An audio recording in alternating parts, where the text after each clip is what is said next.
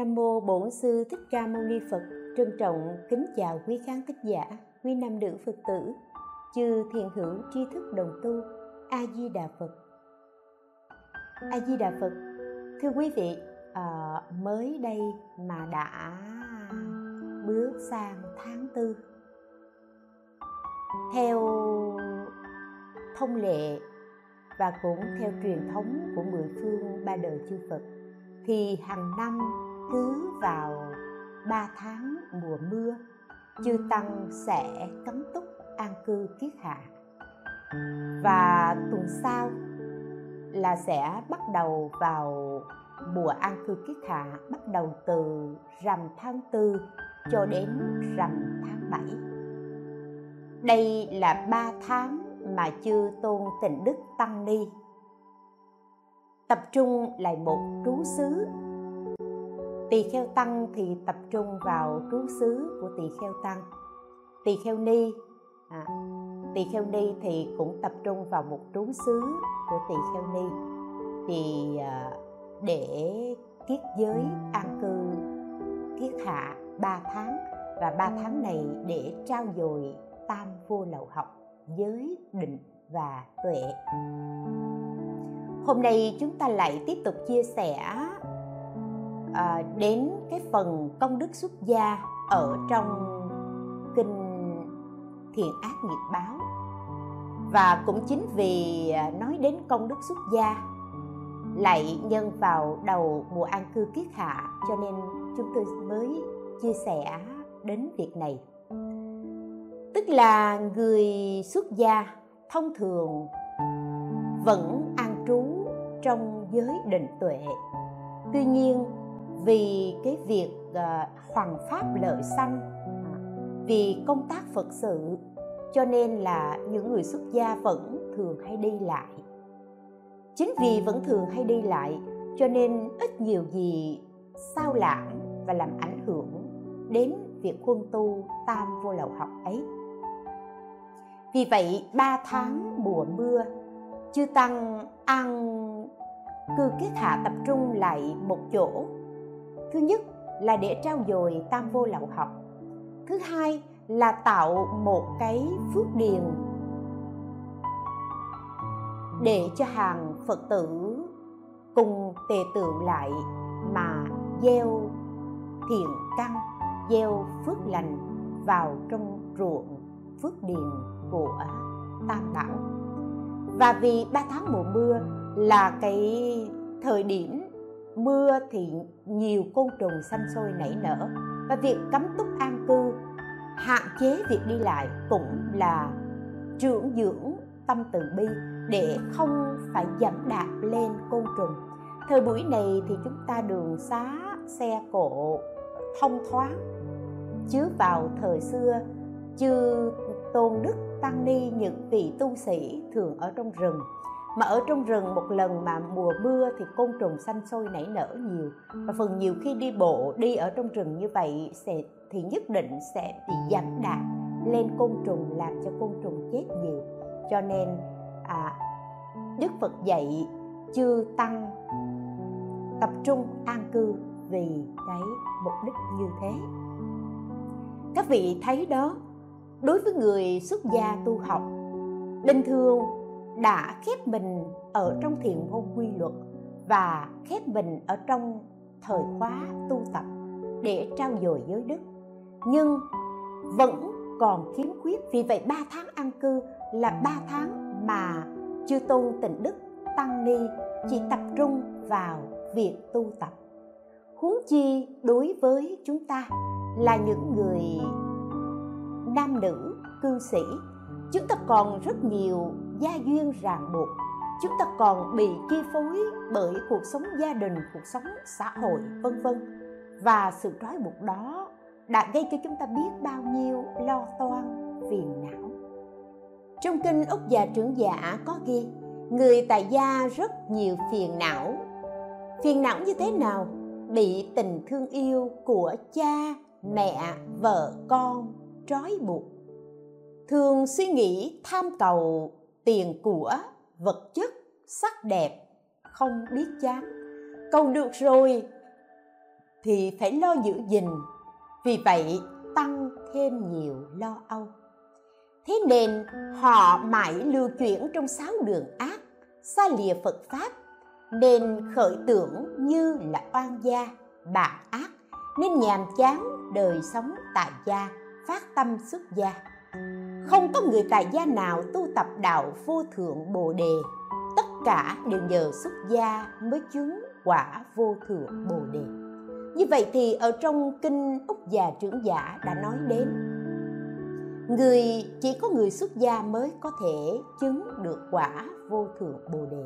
Bởi vì người ấy thoát khỏi những sự trói buộc, những sự ràng buộc.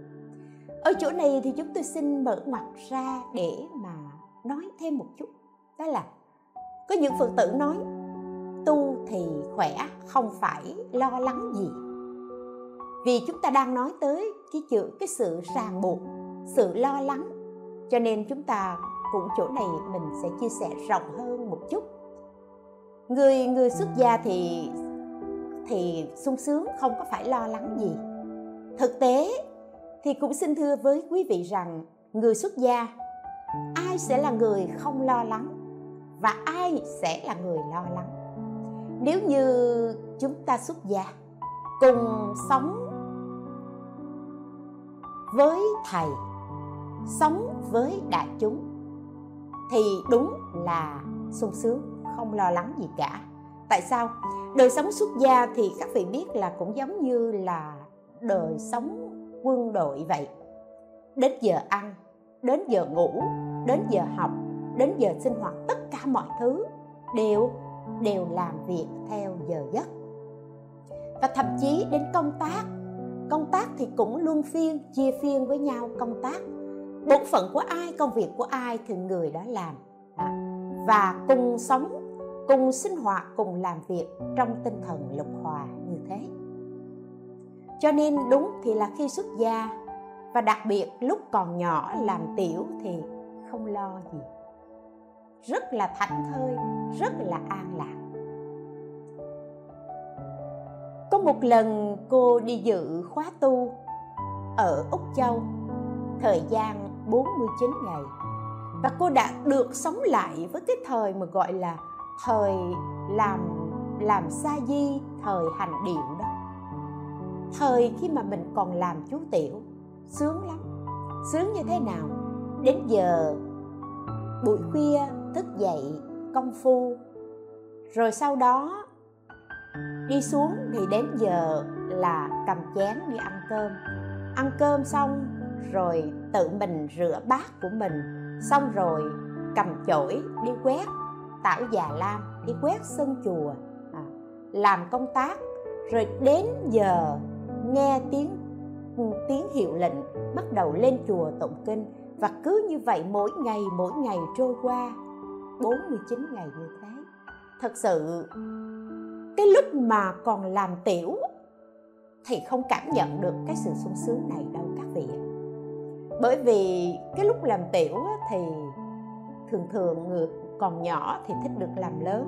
À, mà người lớn thì thì thích làm làm người nhỏ là lý do nó như vậy cái người còn nhỏ thì mình có nhiều sai trái.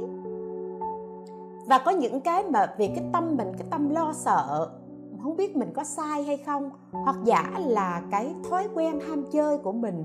Nói chung là lúc mình còn nhỏ thì mình vẫn còn ham chơi vẫn nhiều thói hư tật xấu. Cho nên vẫn nhiều khi vẫn có còn bị la bị rầy hay là à, thậm chí là mình phải lo học hành. Và cái áp lực học tập đối với người tu trẻ tuổi thời bây giờ cũng rất là nặng. Nhưng mà khi mà vào tham dự một khóa tu thì cái áp lực về học tập đó nó không có. Và đúng đúng nghĩa là là tu tập và chỉ là làm con quả quét quét lá đa đó.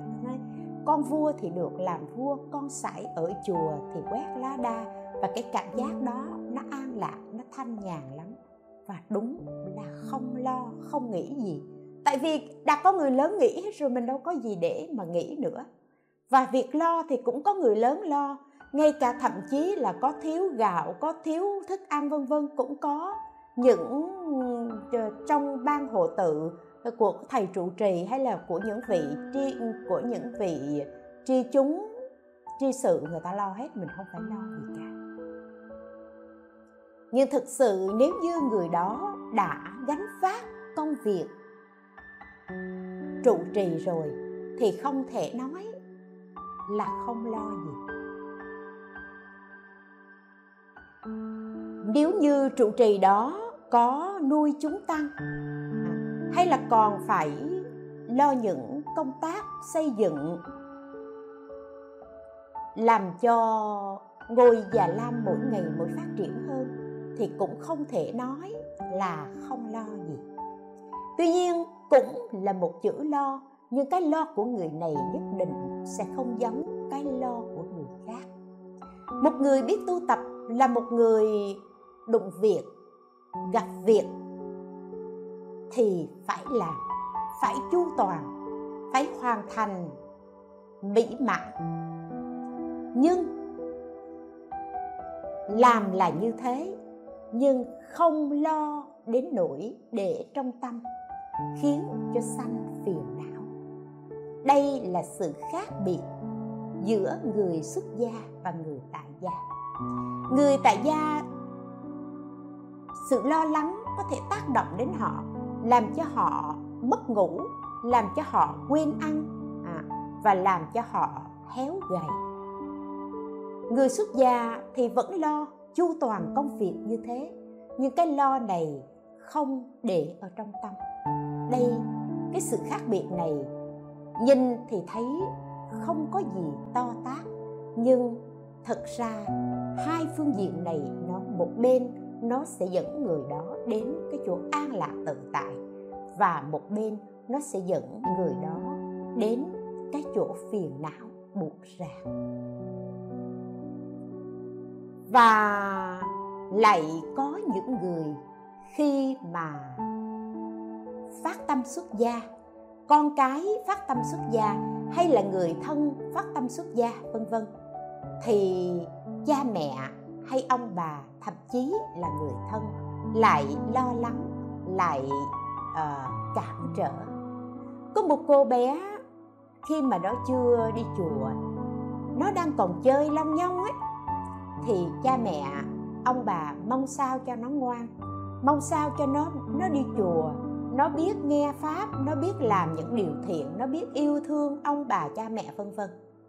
Nhưng đến khi nó đã đi vào chùa, nó biết vào chùa nó làm công quả, nó thường xuyên đến chùa nó sinh hoạt và nó cảm thấy yêu thích cái đời sống xuất gia và nó có ý định muốn xuất gia thì mẹ phát hoảng, cha lo lắng và thậm chí ông bà dùng nhiều phương tiện để để dụ dỗ. Làm sao để cho con bé này bỏ cái ý định xuất gia và phải ở nhà? Và thậm chí có những người vì muốn ngăn cản con của mình à, nếu như mẹ con cùng tu tập thì người này sẽ nói là, thôi, con tu làm chi khổ lắm.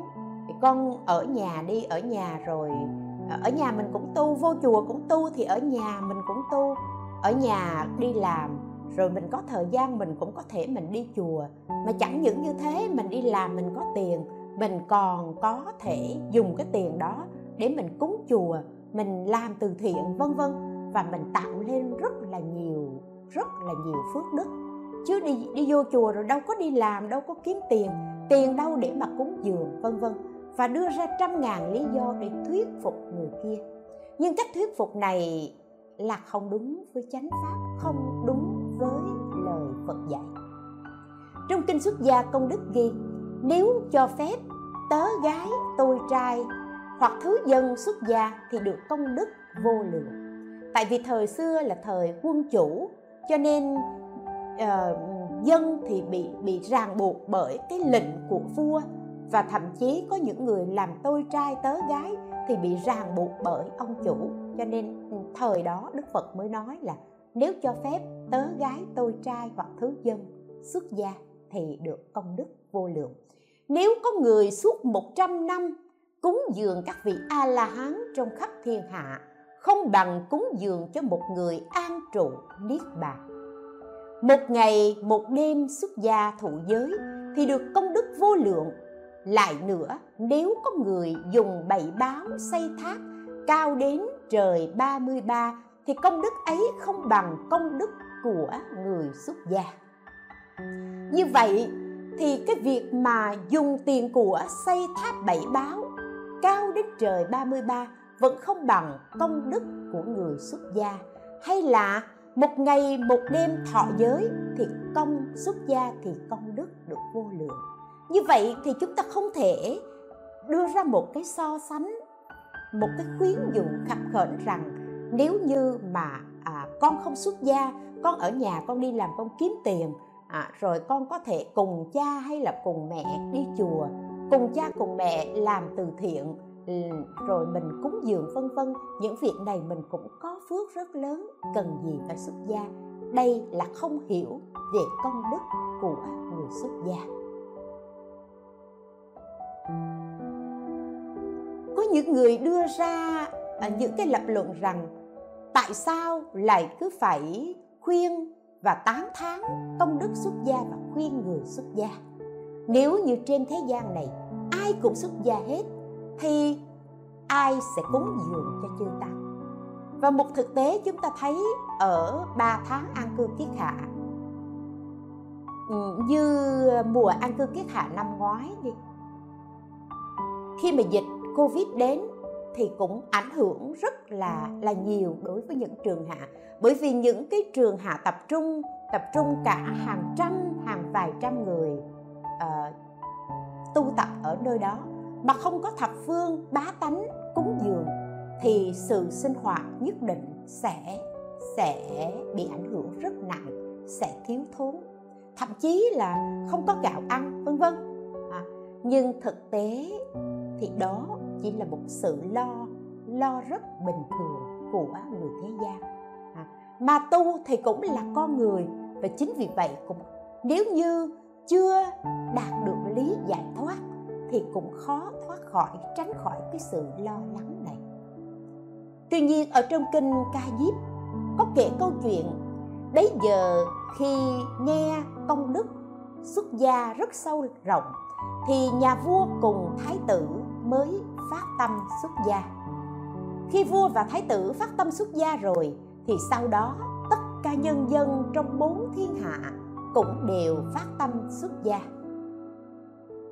Và cũng từ khi tất cả nhân dân trong bốn thiên hạ đều phát tâm xuất gia, từ đó, các vị biết là người xuất gia thì không có canh tác, không có trồng trọt. Từ đó họ không trồng trọt, mà từ nơi đất tự nhiên xanh các loại lúa gạo từ cây cối tự nhiên sinh ra quần áo và chư thiên chúng, tức là những người ở cõi trời, đến xuống nhân gian để cung kính, cúng dường tất cả những người xuất gia đó. Điều này khi chúng ta nghe, có thể các vị sẽ không tin. Không tin điều gì? Không tin rằng thế gian này mọi người đều tu, thì nhất định tự nhiên lúa gạo hay là ngũ cốc từ dưới đất mọc lên không cần trồng trọt nhưng đây là sự thật. Sự thật như thế nào? Tất cả các pháp đều do nơi tư tưởng sanh.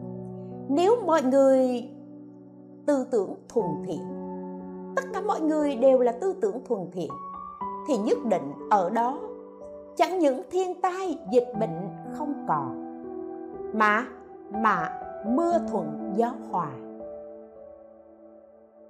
lúa thóc được mùa và tất cả những cái những cái thuận duyên thuận cảnh nhất định sẽ đến.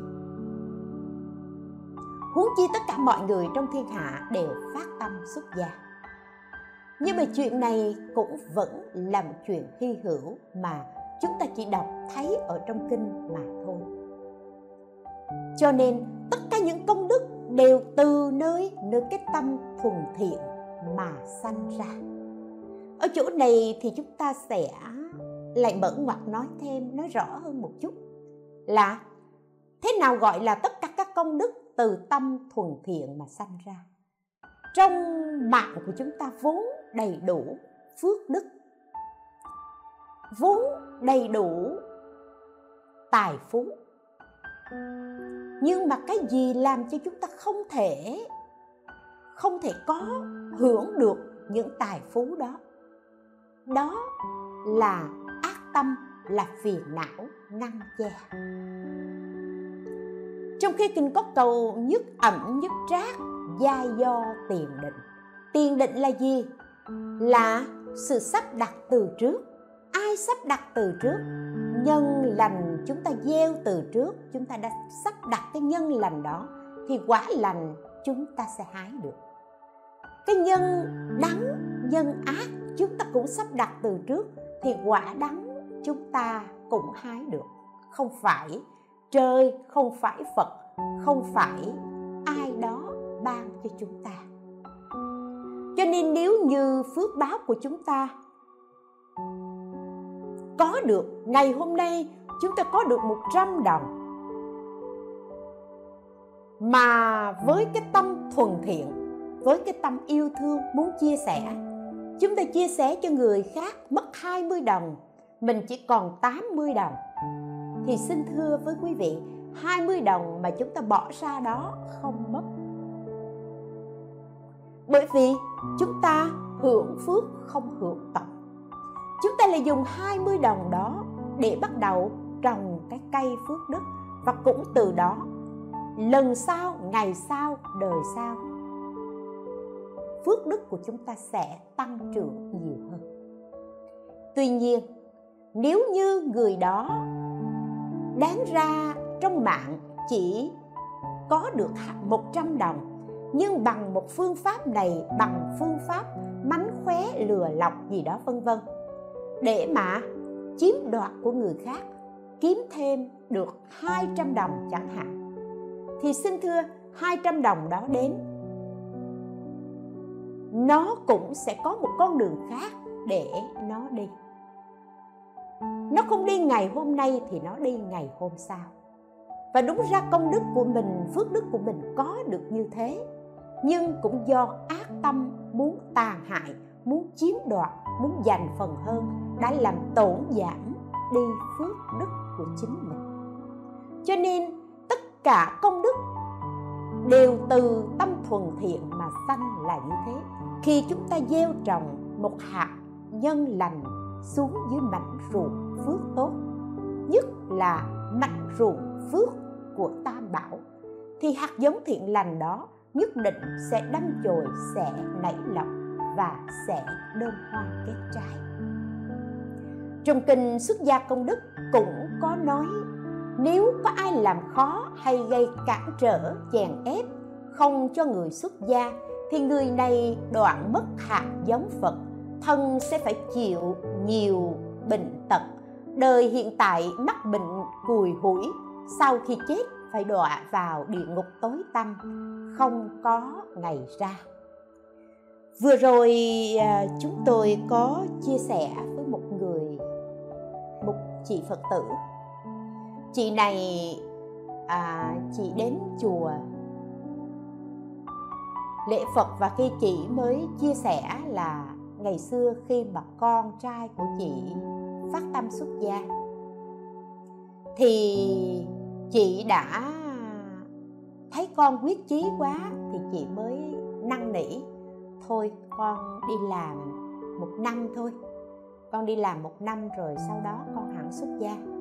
Người con này cũng nghe lời đi làm một năm và chị nói rằng uh, con hy vọng là trong một năm khi mà em nó đi làm như vậy thì nó cũng sẽ gặp cô gái nào đó vừa ý để mà nó có thể nó yêu thương người đó và nó bỏ ý định xuất gia. Nhưng sau đó kết thúc một năm nó lại nhắc lại nó nói đã được một năm rồi con muốn xuất gia. Thì chị lại nói là thôi con ở với mẹ thêm một năm nữa. Và cứ như vậy cứ mỗi lần như vậy chị cứ kéo dài uh, cái thời gian xuất gia của con mình một năm một năm rồi một và khi mà chị đưa con của của chị đi lên à, gặp hòa thượng trúc lâm thì à, hòa thượng cũng đã đã bằng lòng nhận cho cậu bé này xuất gia rồi. Sau đó về để chuẩn bị mọi giấy thờ tờ thì cái chướng duyên xảy ra chỉ bị tai nạn chỉ bị tai nạn. Rồi chị lại nói thôi ở nhà nuôi mẹ cậu này cũng ở nhà nuôi mẹ. Đến chừng mẹ hết bệnh rồi thì cậu lại muốn xuất gia chị nói bây giờ mẹ cũng mới mới bớt bệnh thôi. Thôi thì con lại đi làm một năm nữa. Và cậu bé này vẫn đi làm. Cho đến một hôm cậu bé này nói với mẹ mình rằng, nếu như một ngày nào đó mẹ thức dậy, mẹ không thấy con thì mẹ biết rằng con đã đi xuất gia rồi, đừng tìm con nữa. Và quả thật, khi mà một ngày, khi mà chị này, chị thức dậy thì chị không thấy con của chị nữa chỉ biết là con mình đã đi xuất gia. Bởi vì trước đây đã đã thỉnh cầu và được hòa thượng hứa khả, cho nên là chỉ biết là con trai của mình đến chỗ đó. Câu chuyện như vậy, khi mà chị à, chị kể ra, thì à, cô mới chia sẻ với chị rằng, cái việc mà ngăn cản con của mình xuất gia như thế, quả báo không phải nhỏ. Cho nên là chị nên đến, tại vì con của chị bây giờ cũng đã là thầy rồi. Chị đến, chị thỉnh thầy đó, chị thỉnh thêm hòa thượng, thỉnh thêm mấy vị tăng nữa, chứng minh để cho chị sám hối. Tại vì chị chỉ phát lồ sám hối như thế thì mới có thể tiêu trừ được cái nghiệp chướng ngăn cản người xuất gia. Mặc dù là cái việc ngăn cản của chị cuối cùng nó không thành con của chị vẫn xuất gia. Tuy nhiên chị đã làm gián đoạn cái việc phát tâm bồ đề và tu tập của con chị trong mấy năm trời như thế. Bởi vì ở trong kinh đã dạy rất rõ ràng à, vào thời đức phật còn tại thế có một vị a la hán xà dạ đa khi mà xà dạ đa cùng với một số đệ tử đến thành katila thì à, đi qua đi đi khi đi qua cái cung thành đi đến cái cửa thành như vậy. À, vị a la hán xà dạ đa mới nhìn thấy một con quạ nó bay ngang qua. Tôn giả xà dạ đa nhìn theo và mỉm cười. Các vị đệ tử thấy mình nhìn theo con à, thấy thầy của mình nhìn theo con quạ mỉm cười và mới đến thưa với thầy rằng nguyên do vì sao mà khi nhìn thấy con quạ bay qua, thầy nhìn theo và thầy lại mỉm cười? Thì tôn giả xà dạ đa đáp rằng, cách đây 91 kiếp, vào thời Phật Tỳ Bà Thi, ta là con của một một nhà trưởng giả rất là giàu có. Thời ấy, người xuất gia thì chắc chắn chứng được quả a la hán và ta đã phát tâm xuất gia, nhưng cha mẹ lại không cho phép mà ép ta phải cưới vợ. Và cha mẹ bảo rằng, khi con cưới vợ sinh ra một người con nối giỏi thì lúc đó con muốn đi tu làm gì thì làm. Và lúc bấy giờ ta đã vâng lời cha mẹ cưới vợ và sinh được một người con trai. Đến khi người con trai lên 6 tuổi, thì ta lại nhắc lại cái ý muốn xuất gia. Bây giờ cha mẹ không còn cách nào ngăn cản, mới bảo với đứa bé hãy ôm chân của cha mà khóc. Và khi ta chuẩn bị đi, đứa bé đã ôm chân ta để khóc lóc. Và đứa bé nói rằng, nếu như cha mẹ bỏ con đi rồi, ai sẽ nuôi con? Ai sẽ dạy con?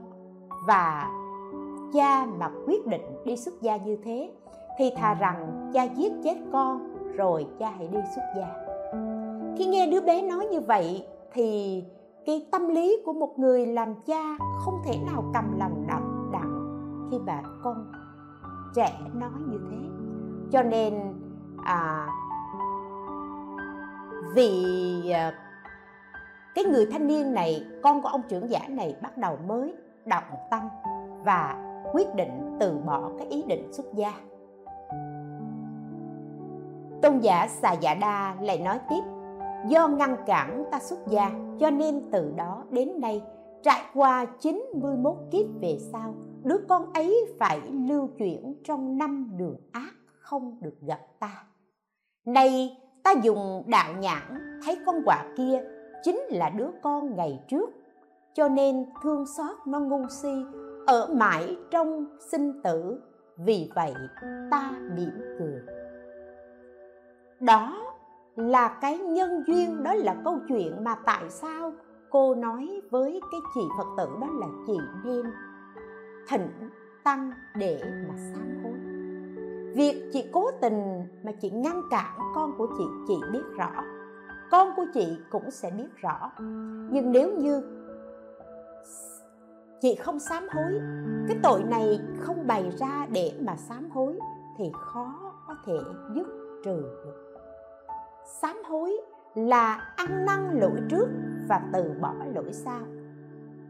Mình chẳng những mình ăn năn bày tỏ để mà ăn năn hối lỗi của chính mình, mà từ nay về sau chẳng những bản thân mình và đối với những người xung quanh ai đó có ý định muốn xuất gia thì chớ có cái cái tâm muốn tìm cách ngăn cản nếu như người nào cản trở người muốn xuất gia thì mắc tội báo phải thường ở trong đường ác chịu đau khổ tột cùng, không thể giải thoát. Chúng ta thấy đứa bé khi mà ngăn cản cha của mình xuất gia phải trải qua 91 kiếp làm thân xuất sinh không thể thoát khỏi cái cái cái cái cái quả si mê đó sau khi hết tội trong đường ác, nếu sinh làm người, sẽ bị mù, bẩm sinh. Do đó, nếu thấy người muốn xuất gia, người trí cần phải dùng các phương tiện khuyến khích giúp đỡ cho họ tội ý, chớ có gây khó khăn cho họ.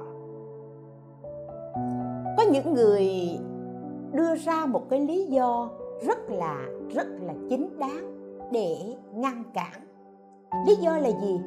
Có người nói rằng ờ con đi tu còn con còn nhỏ quá, sau này lớn rồi hắn tu. Chứ bây giờ nhỏ quá, chỉ sợ là tâm mà chưa kiên định thì vào tu sẽ phạm giới. Mà phạm giới thì sẽ bị đọa lạc, đọa vào đường ác, khó mà có mong có ngày ra khỏi được.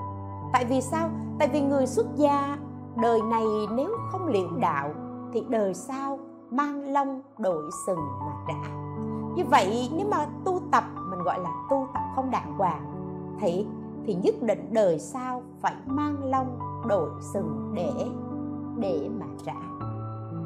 Nhưng chúng ta quên một điều rằng, khi người ấy phát bồ đề tâm, xuất gia, học đạo, giải thoát, thì người ấy đã gieo vào ở trong tàn thức của mình một hạt giống kim cương bất hoại hạt giống này giống người đó có bị đọa lạc đi chăng nữa, thì ở trong cái vòng luân hồi sanh tử này, hạt giống đó vẫn không bao giờ bị tiêu hủy mất.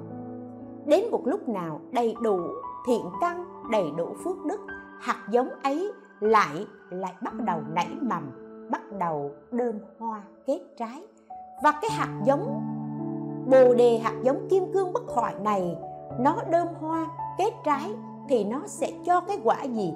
Nó sẽ cho quả vô thượng bồ đề. Chứ không phải là cái quả của trầm luân sanh tử. Tuy nhiên, khi bạn phá trai phạm giới, bạn làm những điều sai trái, không phải nói là tại vì xuất gia thì cứ mặc tình làm những điều sai trái, không có tội. Vẫn có tội, vẫn phải bị đọa lạc. Nhưng mà sau khi đọa lạc xong rồi, thì người ấy vẫn còn một hạt giống. Kim cương bất hoại ấy để người ấy có thể tu tập và và đạt được quả vị giải thoát. Luận đại trí độ ghi rằng, người xuất gia trong phật pháp dẫu có phá giới, mắc tội nhưng khi tội hết vẫn được giải thoát. Đây là lời nói khẳng định ở trong trong luận đại trí độ. Cho nên, khi chúng ta thấy người phá giới phạm trai, chúng ta đừng chê trách tại vì sao? Tại vì chúng ta phải biết rằng người ta phá giới phạm trai thì người ta phải trả cái quả khổ ở trong ác đạo. Nhưng khi người ta trả cái quả khổ đó xong rồi, khi đầy đủ thiệt căn cái hạt giống kim cương bất hoại ấy nảy mầm thì cây bồ đề sẽ sanh trưởng và sẽ đưa đến quả vị giải thoát.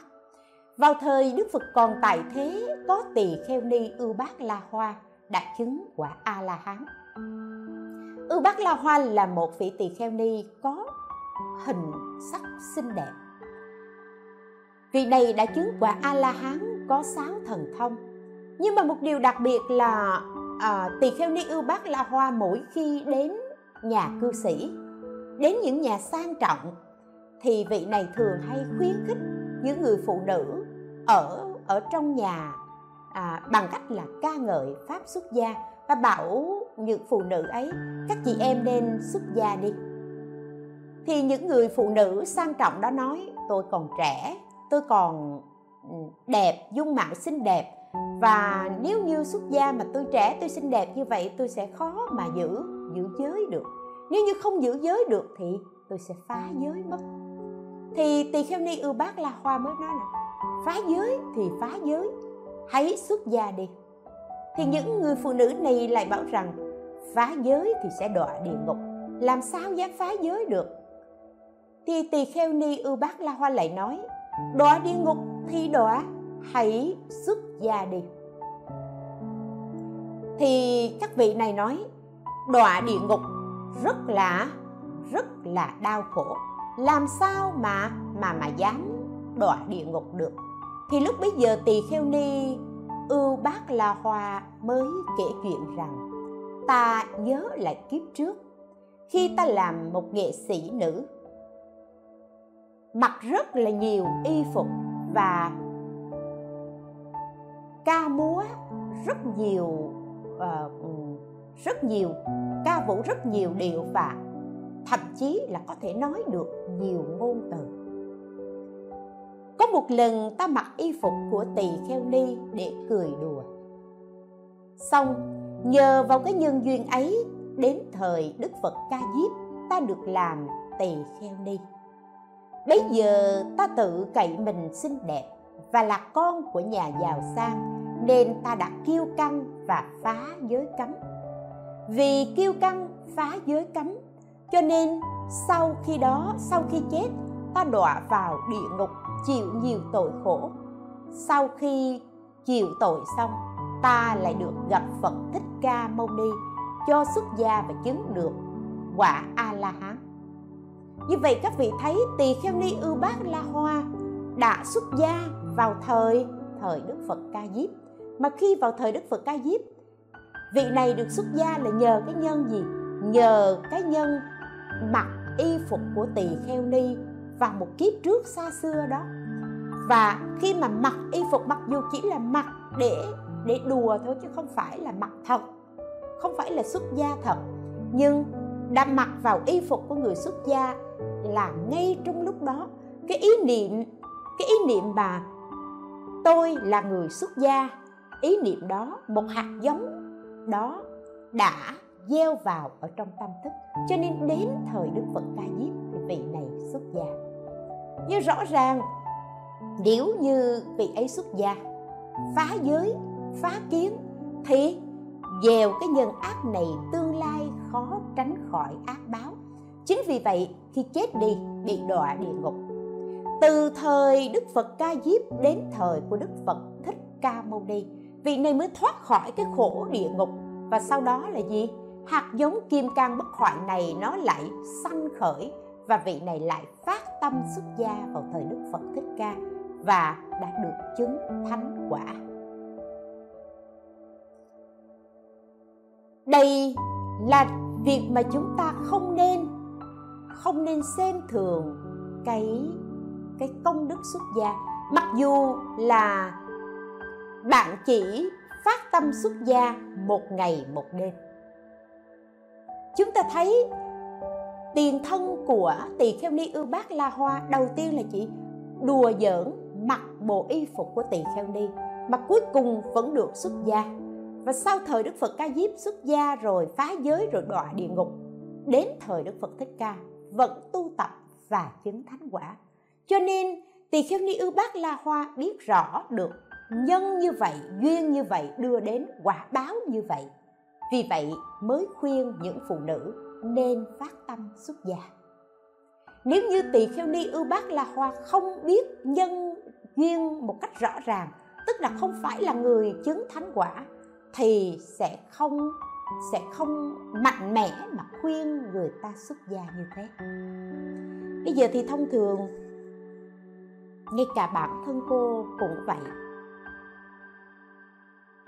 Trước đây đối với việc khuyên một người xuất gia cô rất cân nhắc, phải xem họ như thế nào. Rồi liệu họ có tu được hay không? Người như vậy có vào phá đạo pháp hay không? Vân vân. Cho nên rất cân nhắc, rất dè dặt khi mà phải khuyên ai đó xuất gia. Nhưng khi đọc cuốn thiện ác nghiệp báo và thấy được nhân quả rõ ràng như thế rồi, thì mới nhận định một điều rằng mình đã sai. Mình đã sai khi mà mình nghĩ rằng người này tu được, người kia không tu được. Bởi vì trong cái ruộng phước điền của tam bảo đó, nếu người ta chỉ cần phát tâm bồ đề, gieo hạt giống bồ đề vào đó, thì nhất định hạt giống này sẽ trở thành một hạt giống kim cương bất hoại đương nhiên trong vòng luân hồi sanh tử này, nhân quả không thể tránh khỏi được. Mà cũng chính vì nhân quả không thể tránh khỏi được, cho nên cái nhân bồ đề vô thượng này, cái nhân kim cương bất hoại này sẽ trổ quả bồ đề mà không biết là dài, ngắn, lâu hay mau, nhưng nhất định quả ấy sẽ trổ. Là nhớ đến câu chuyện, cũng là câu chuyện của đức phật còn tại thế lúc bây giờ đức phật ở tại tinh xá kỳ hoàng. Thì hôm đó tối trời có một ông bà la môn, ổng xỉn. Ổng xỉn, ổng chân thấp, chân cao, ổng đi vào. Gặp lúc đức thế tôn đang đi thiền hành, thì ổng đến, ổng thấy đức phật, ổng mới nói là, cạo tóc cho tôi xuất gia đi. À ổng xỉn mà đức phật mới sai a nan. Này a nan, hãy cạo tóc cho người bà la môn này. Rồi bắt đầu a nan cạo tóc. Tại vì khi ổng thưa với đức phật rằng, cạo tóc cho tôi xuất gia đi, là xong rồi là ổng xỉn, ổng nằm xuống, ổng ngủ mất. A nan mới nghe lời đức phật. A nan mới lấy dao cạo tóc cho ông bà la môn say rượu này. Đến sáng mai ông thức dậy tỉnh rượu rồi. Việc đầu tiên ông thấy lạ lắm là ông thấy ông đang nằm ở trong tinh xá. Rồi lại tiếp theo sờ lên cái đầu, ông thấy trời ơi, chọc lóc, không còn miếng tóc nào cả. Bắt đầu tự nhiên ông hoảng sợ. Bất ngờ quá gọi là sốc toàn tập đó. Ông hoảng sợ và bắt đầu ông ông hét lên và ông bỏ chạy. Thì trước tình cảnh đó, các vị tỳ kheo mới hỏi nguyên do tại vì sao? Bạch đức thế tôn. Tại vì sao mà người bà la môn đó đang say rượu, không tỉnh táo? Mà khi ông vào, ông nói với đức phật là cạo tóc cho tôi xuất gia đi, là ông nói trong cái tình trạng say, không tỉnh táo, mà đức thế tôn lại sai a nan cạo tóc cho ổng. Để bây giờ ổng tỉnh dậy, ổng mới hết hồn và ổng bỏ chạy như thế chứ ổng đâu có tu thì khi các tỳ kheo hỏi phật như vậy, phật mới bảo rằng, này các thầy tỳ kheo, cái người bà la môn ấy trong vô số kiếp đã không có tâm xuất gia. Cho nên nay do say rượu mà tạm thời phát cái tâm đó trong một khoảng khắc. Nhưng nhờ nhân duyên này mà người ấy về sau sẽ xuất gia và đắc thánh đạo có nhiều nhân duyên xuất gia được lợi ích và công đức. Vô lượng như thế. Vì vậy, người tại gia dù thọ năm giới, nhưng công đức cũng kém xa với người phát tâm xuất gia. Đây là việc mà đức phật khuyến tấn khen ngợi công đức xuất gia. Dù cho bạn, tại gia bạn giữ gìn năm giới, nhưng bạn chỉ cần phát tâm xuất gia một ngày, một đêm giống như cái ông cái ông bà bà la môn xỉn đó đó. Ông chỉ trong khoảng khắc ông phát tâm như vậy. Phát tâm là từ trong cái tâm ông nghĩ như vậy ông nói ra cho nên phật xuất gia cho ông. Và lúc đó ngay cái tâm ông phát ra như vậy thì công đức cũng đã vô lượng. Vì vậy nếu như mà có những cái khóa tu uh, tu xuất gia gieo duyên mình gọi là xuất gia gieo duyên là tại vì để gieo cái cái duyên lành gieo cái hạt giống vào trong hàng ngũ xuất gia. Nhưng xin thưa là xuất gia gieo duyên cũng là xuất gia thật chứ không phải xuất gia giả đâu các vị ạ. Nhưng mà thay vì những người tu thì người ta tu suốt đời, người ta phát nguyện xuất gia trọn đời. Nhưng những người gieo duyên này thì người ta chỉ đến tu một ngày, ba ngày, bảy ngày, một tháng, ba tháng, vân vân. Nói chung là tu có kỳ hạn và công đức này cũng không thể nghĩ bàn được cho nên, đối với công đức xuất gia lớn như thế, chúng ta nếu như có duyên phát tâm xuất gia, thì hãy hãy dũng mãnh, tinh tấn, đừng suy nghĩ nhiều. Và nếu như có ai đó bên cạnh mình phát tâm xuất gia, thì các vị phải nhớ, chớ có ngăn cản. Bởi vì ngăn cản một người phát tâm xuất gia, thì thì người này đã vô tình mở cánh cửa tam đồ ác đạo để cho bản thân mình bước vào. Bởi vì người này đoạn cái hạt giống bồ đề của người phát tâm xuất gia. Mà tại sao đối với người xuất gia thọ giới, người đó thậm chí là phá giới, người đó vẫn tạo được phước đức, gọi là tạo công đức phước điền tại sao như thế? Bởi vì đối với một người xuất gia, với cái hình tướng đầu tròn, áo vuông, đắp y ca sa vân vân, đây là là cái hình tướng giải thoát. Và người khác nhìn vào thấy cái hình tướng này, hình tướng giải thoát này cũng là gì? Cũng là phá cái thiện tâm.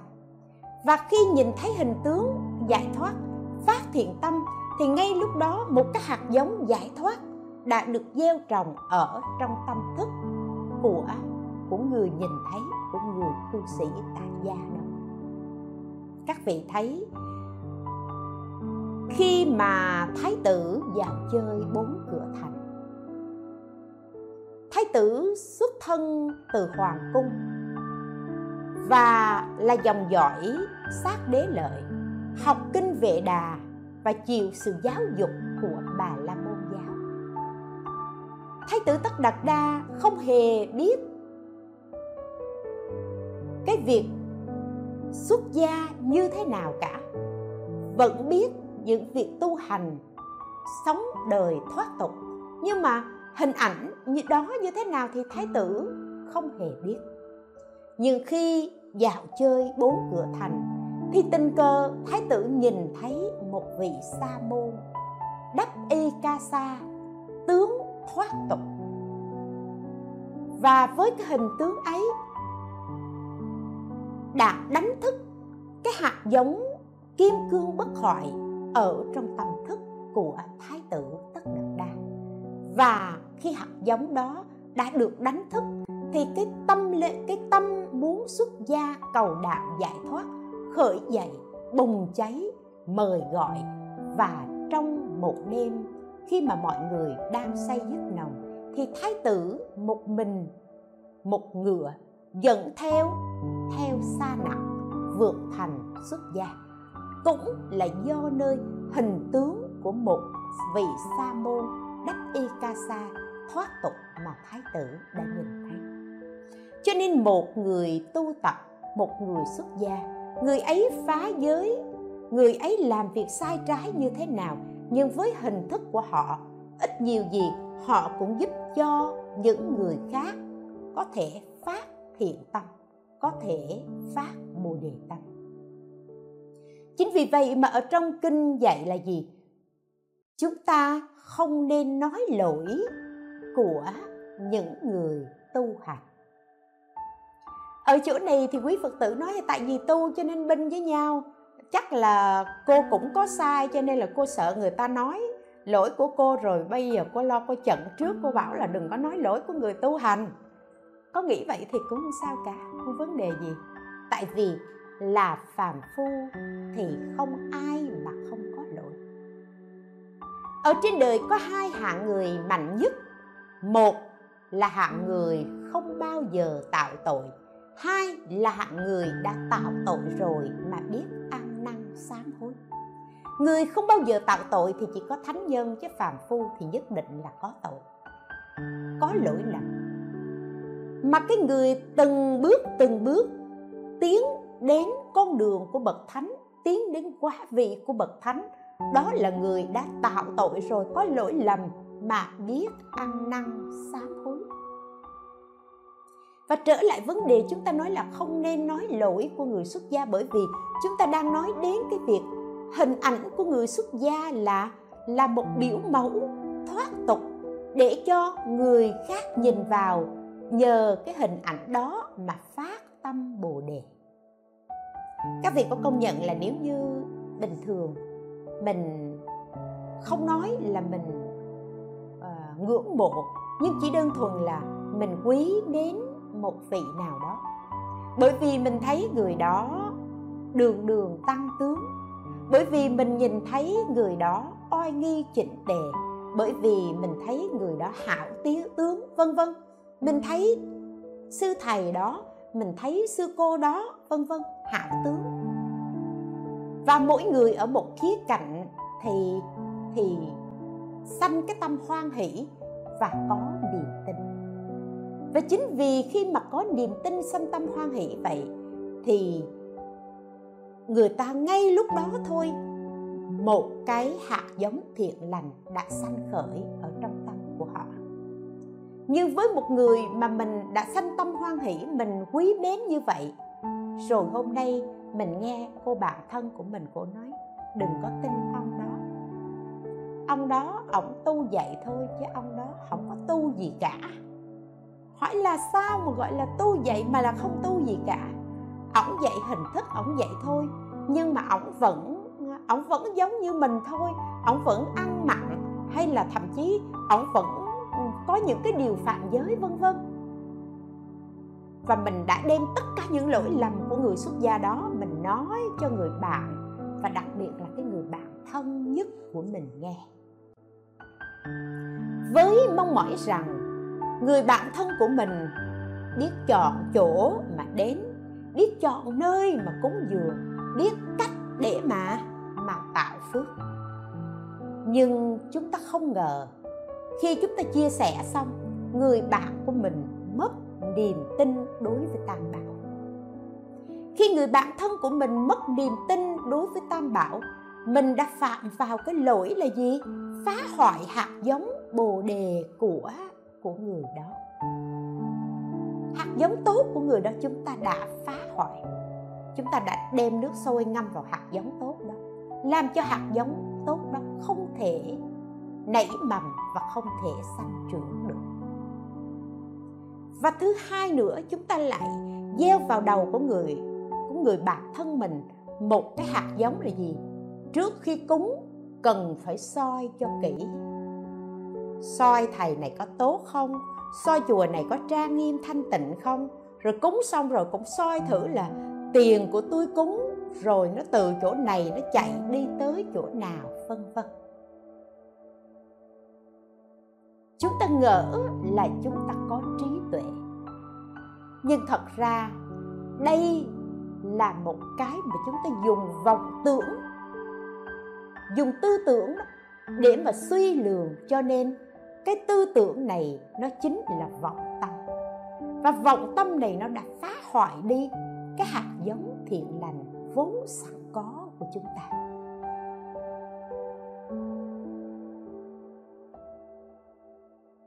Đương nhiên khi chúng ta bố thí, cúng dường, tu phước, vân vân, tất cả chúng ta đều phát từ cái tâm thiện lành và mục đích thiện lành bấy nhiêu đó là đủ rồi. Bây giờ như như cô ví dụ, hôm nay chúng ta mang tiền đến chùa cúng dường. Chúng ta muốn cúng dường cái tiền này, đây là ví dụ thôi. Muốn cúng dường cái tiền này để cho chùa mua gạo, cho quý sư cô ăn.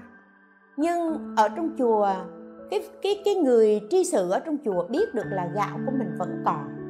À. mà người này không có dùng tiền này để mua gạo.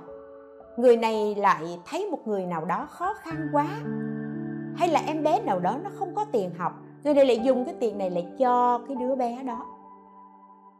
Khi mình soi mình biết mình thấy không vui. Tôi cúng vào việc này tại sao cô lại mang đi làm việc khác?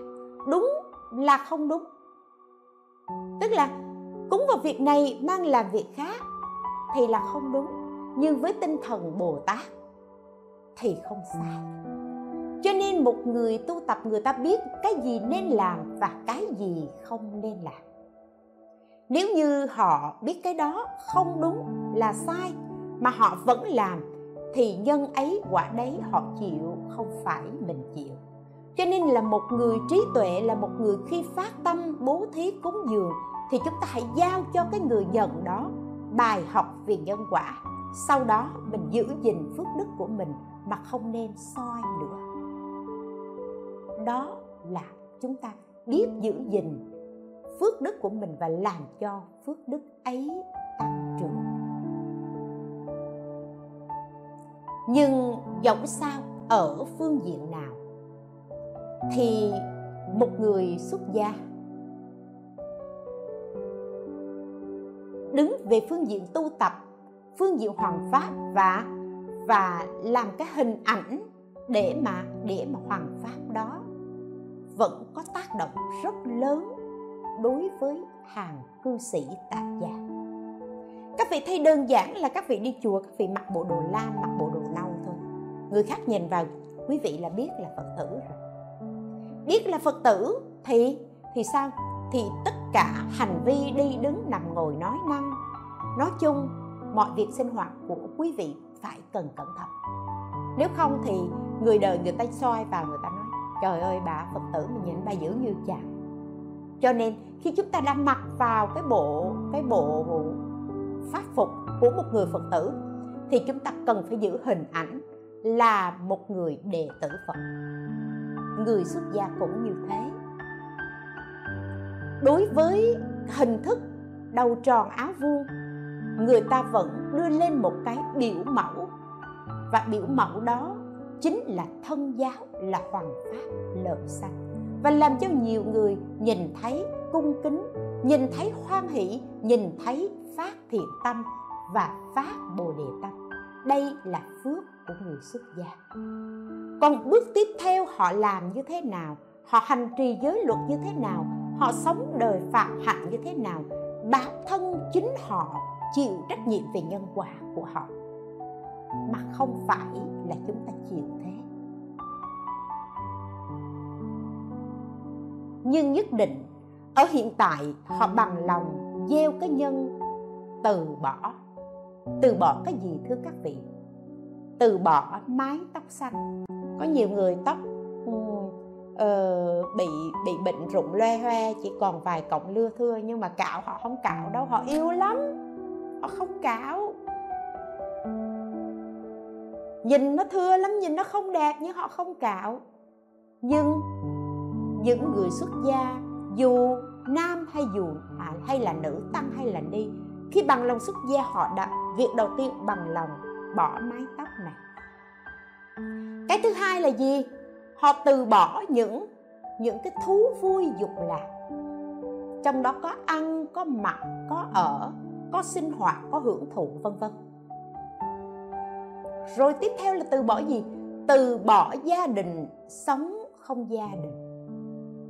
Cái này khó lắm, chứ không dễ đâu. Và đến cuối cùng là gì?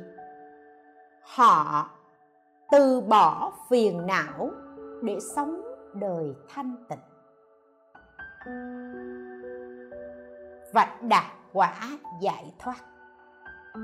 Nhưng nếu như tất cả những điều đó họ không làm được bằng bằng nội dung, họ chỉ làm bằng hình thức, thì hình thức thì có phước đức của hình thức, nội dung thì có quả báo và phước báo của nội dung. Mỗi người đều chịu trách nhiệm nhân quả của chính mình. Nhưng chúng ta hãy nhớ, công đức xuất gia không thể nghĩ lường.